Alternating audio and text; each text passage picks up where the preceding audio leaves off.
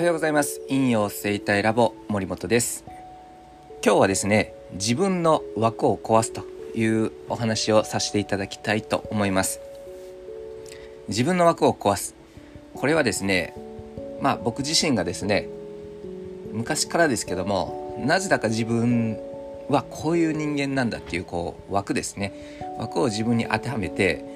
えー、考えていってなかなかうまくいかなかった。っていう経験があります。まあこれは思考の癖かもしれないですしまあ性格的なものかもしれないんですけどもただやはり昔の自分っていうのはこう周りの人のせいとかにねあの環境のせいばっかりにしていたので結局人のせいとか環境のせいにしてれば当然自分の思考っていうのも何て言うんですかねこの人のせいばっかりにしてると結局不平不満ばっかり言ってそしてそういうことを言ってる自分が嫌になってそして自分が嫌になることで自己嫌悪に陥って自己肯定感が下がって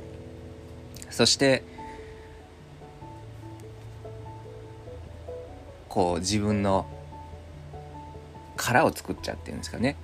枠に閉じこもってしまう。結局やってもダメなんだというようなうん形考えっていうのになっていましたね。じゃあこの枠をどうやって壊せばいいのかっていうところなんですけどもこれはもう今までの僕の経験でもあるんですけどやはりいろんな人と関わるしかないんですよね。一人で例えば瞑想とかしたりとかうん独学でいろいろやったりっていうのも僕一人が好きなんでやってたんですけどやはり一番早いのは価値観が違う人と、まあ、交わって会話して。そうするといろんな気づきとか学びがあるんですよね。それでしかやはりなかなか壊れていかない。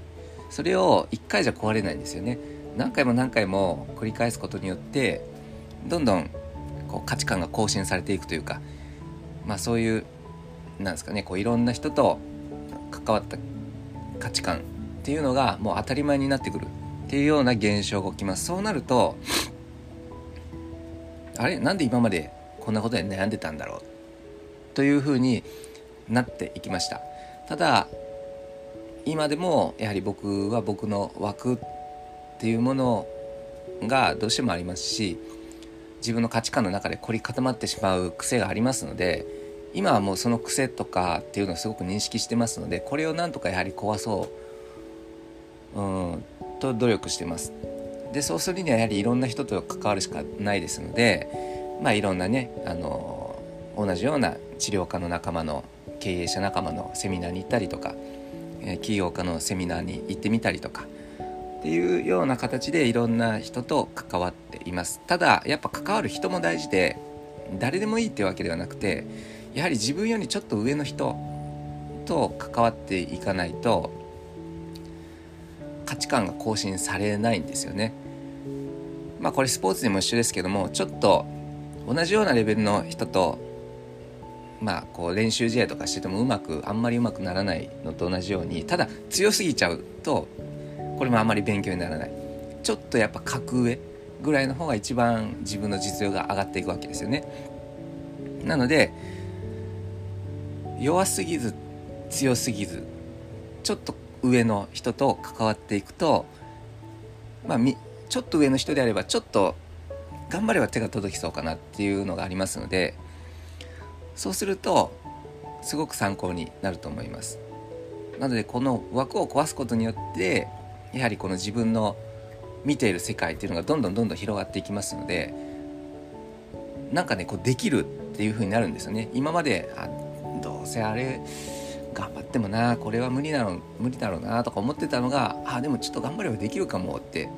だってもうすでにやってる人がいるからもう頑張ればできるかもって思うんですよね。まあ、そういうふうに少しずつ自分の枠をこう広げていくっていうのが僕は一番経営において大事かなと思います。はいまあ、これが今まで、うん、学んできたことで一番僕が本当に今実践してることですね。でやはりこの枠を広げていかないとやはりすぐに頭打ちが来ちゃうと思っているので、まあ、今はこれをやってます。なので皆さんも是非ですねこの話を参考に枠を広げてってみてください。ただすぐ効果が出るもんではないですね。やはり何回も何回も戻ります。あちょっと格上の人と会ってあちょっと俺もいけそうだ頑張ろうと思った次の日にはあやっぱダメかなとか思うんですけどそれの繰り返しですね。頻度を上げる。ことですね。頻度を上げることでいつの間にやらあいける。あ本当にいける。っていう風になりますので、まあ、是非お試しください。ということで今日はね以上ということでまたお会いしましょう。ありがとうございます。